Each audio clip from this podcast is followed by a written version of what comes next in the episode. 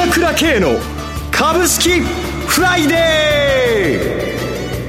ー。この番組はアセットマネジメント朝倉の提供でお送りします。皆さんおはようございます。アシスタントの浜田節子です。朝倉慶の株式フライデー。今日も張り切って参りましょう。それでは番組パーソナリティをご紹介します。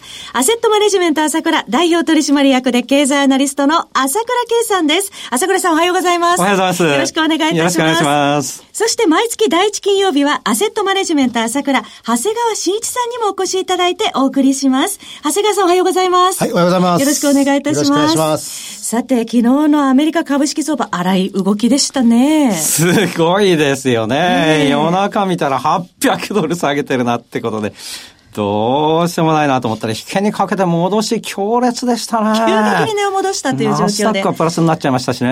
えー、700ドル超上昇したという格好になりましたけれども、ね、そうですよね。えーこれはどういうふうに見たらいいんでしょう？そうですね。まあ、まあ、様々な視点で見ていかなければならないと思うんですけれども、はいまずこのファーウェイの問題ですね。はい。えー、やはりこれは深刻だと思いますよね。CFO の逮捕ということですが。えー、まあやっぱり12月1日の時点で逮捕されたというところですよね。1日といえば米中首脳会談ですよね。ということは、まあアメリカこれ知りながらやっているわけで、いわばやはりこの中国に対しての強気と、引かないということの、まあその決意がね、これにも出てますよね。要は、徹底的に圧力をかけてるということと、えー、一番効くのが、やっぱりファーウェイの問題だっていうことが分かってるんですね。ZTE の問題で、これが一番効いたなっていうのが分かってますので、はい、ファーウェイを潰すぞというふうに圧力をかけて、まあ、90日後、ここに向けてですね、徹底的に中国を追い込むという戦略ですよね。かなりの強硬姿勢ですね。そうですね。まあ、中国はどう出るかわかりませんけれども、えー、やはり相場にはやっぱり重しがね、どうしても米中の重しっていうのがなかなかほどけないというのがやっぱりこれからも続くなということがはっきりしてきたっていうことは、やはり一つ、やっぱり、まあ、懸念材料がずっとね、あるっていうのは、これはもうしょうがないなと、今の相場見てしょうがないなということはあると思いますね。残りのその90日の猶予の中、そしたら国内の日本株もどう動いていくなかなかやはり、えー、動きづらいという展開で、今までのような行ったり来たりっていう状態が続くしかないかもしれませんね。えー、えー、これはちょっと霧が晴れないと、すっきりしないとというところはありますので、ただ、水準が安いですからね、えー、そこは見てていいと思うんですけれども。19についてはいかがですか？そうなんですね。それから、まあ、今週もう一つ、この、今回のことで注目しなければならないことは何かと言いますと、はい、えー、要は、発表が5日遅れてるということがポイントですね。このファーウェイの CFO そうですね。えー、はい、週明けからニューヨークダウは800ドル下げてるわけですけれども、はい、あ昨日もザラバー800ドル下げたわけですけども、要はあ、最初の800ドルの下げに関しては、このニュースは漏れてて知っていたあその連中はいるんだと思うんですね。彼らが最初の時点で大きくていたんだと思いますね。はい、えー、その、いろんな理由は言われますけれども、要はこれ、これがネックにあったんだと思います。日本株も同じですね。えー、それがあって、えー、今週売られすぎたんだと、空売り比率がやっぱり47%超えてきましたけども、うん、そういったインサイダー的なね、売りがね、最初にあったんだと思いますね。で、ポイントは5日ずらして報道してるわけで、そのうち売って、また昨日も報道したんで、そこで売って、で、買い戻して終わったというのが今の流れだと思いますね。時給で言うとそういうふうに見ていいと思うので、えー、まあ実際ニューヨークダウはまあ800、800と下げたんですけども、1600ドルそうですね、この800ドル下げぐらいが今回の流れだったのかなという感じで見ていいんじゃないでしょうかね。そしてちょうど800ドルぐらい戻してきているそうですね、最初から知ってた連中が売って買い戻したと。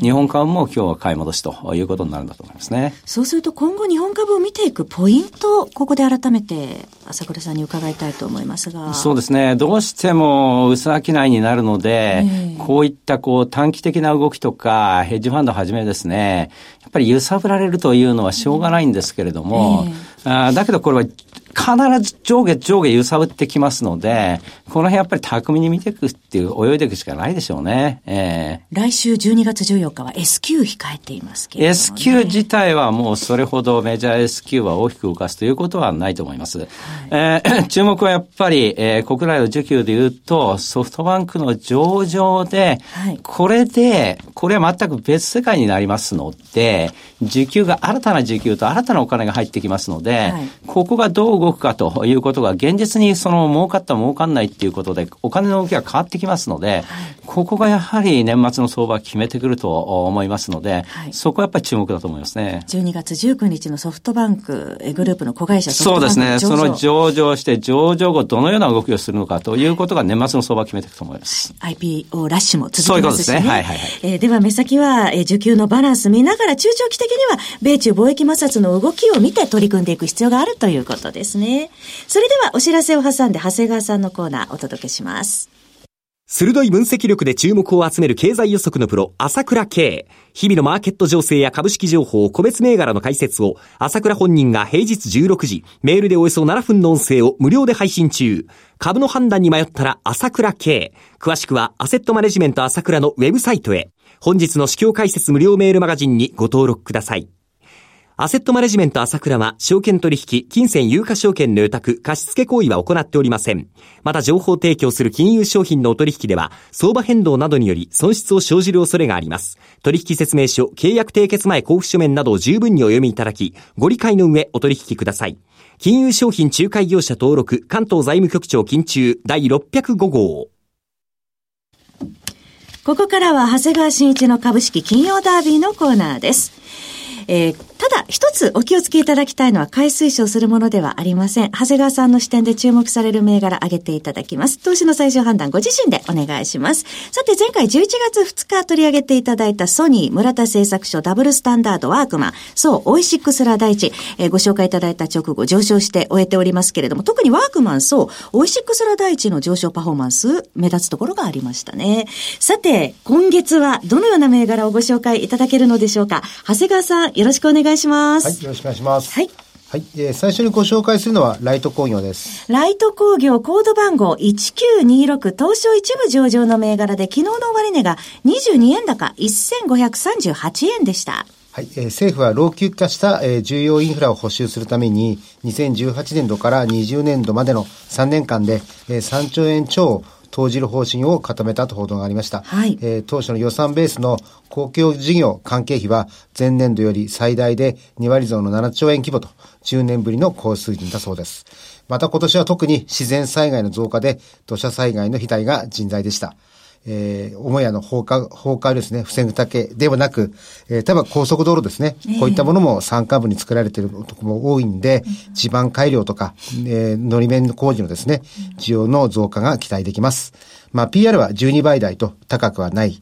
し、えー、配当利回りも2.4%台ですので、じっくり狙いたい方にいいんではないかと思います。もう50年以上経ったね、老朽化したものが結構多いみたいですしね。はい、続いてはいかがでしょうか？はい、えー、次にご紹介するのは M&A キャピタルパートナーズです。コード番号6080東証一部上場の銘柄、昨日は30円安の4135円でした。中小企業の後継者問題は深刻で、廃業を考える企業も多く、国家問題になっています。国策に売りなしとばかりに、6月には1万880円まで上昇し、1年半で3倍以上になりました。はい。しかし、木ずれや大口案件の反動もあって、前期決算が減収減益と下方修正で着地したこともあり、今は半値以下の4000円近くまで下落してしまいました。しかし、今期決算は増収増益を見込んでおり、背後に今後も増え続ける中小企業の M&A 事情を考えると、あまりにも安すぎるではないのでしょうか。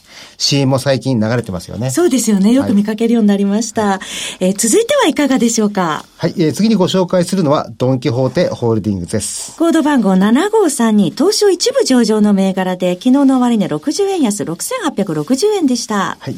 えー、七区がですね、第一四半期の時期ですが、この時期は天災が相次ぐ中、過去最高の決算を稼ぎ出しました。はい。天災が相次いだことで、訪日外国人観光客が減りましたが、苦戦しているインバウンド関連の中で、むしろ客数が増加したのは注目に値します。はい。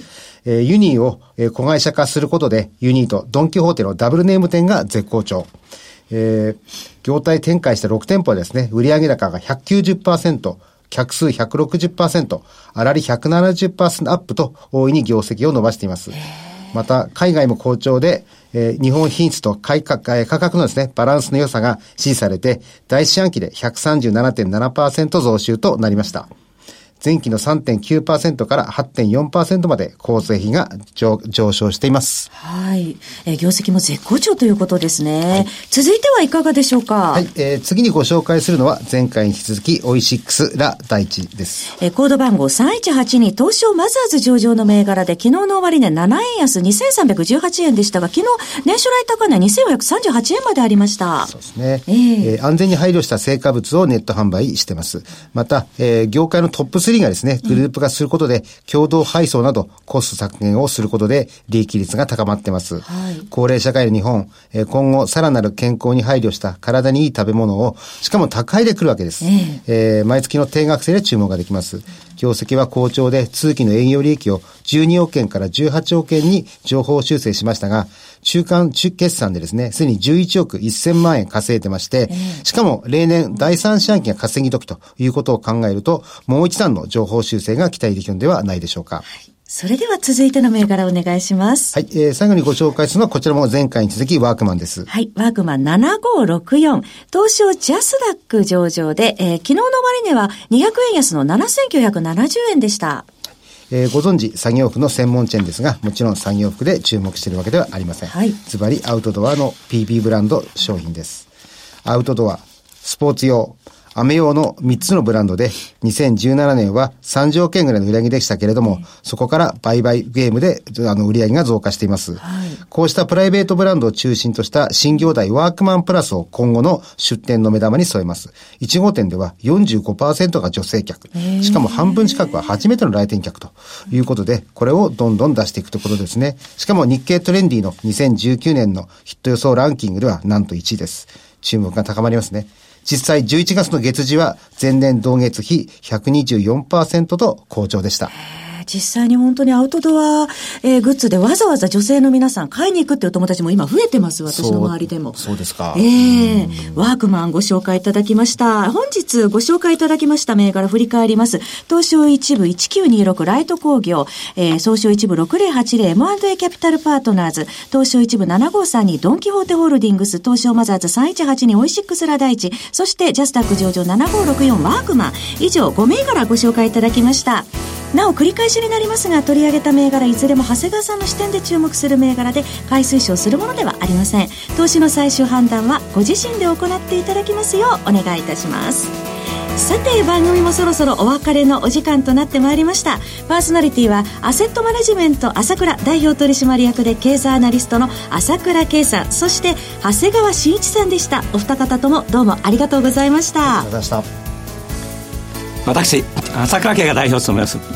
アセットマネジメント朝倉では SBI 証券楽天証券証券ジャパンウェルス並みの口座開設業務を行っています。私どもホームページから証券会社の口座を作っていただきますと週2回無料で銘柄情報を提供するサービスがあります。ぜひご利用ください。それでは今日は週末金曜日。頑張っていきましょう!この番組はアセットマネジメント朝倉の提供でお送りしました。最終的な投資判断は皆様ご自身でなさってください。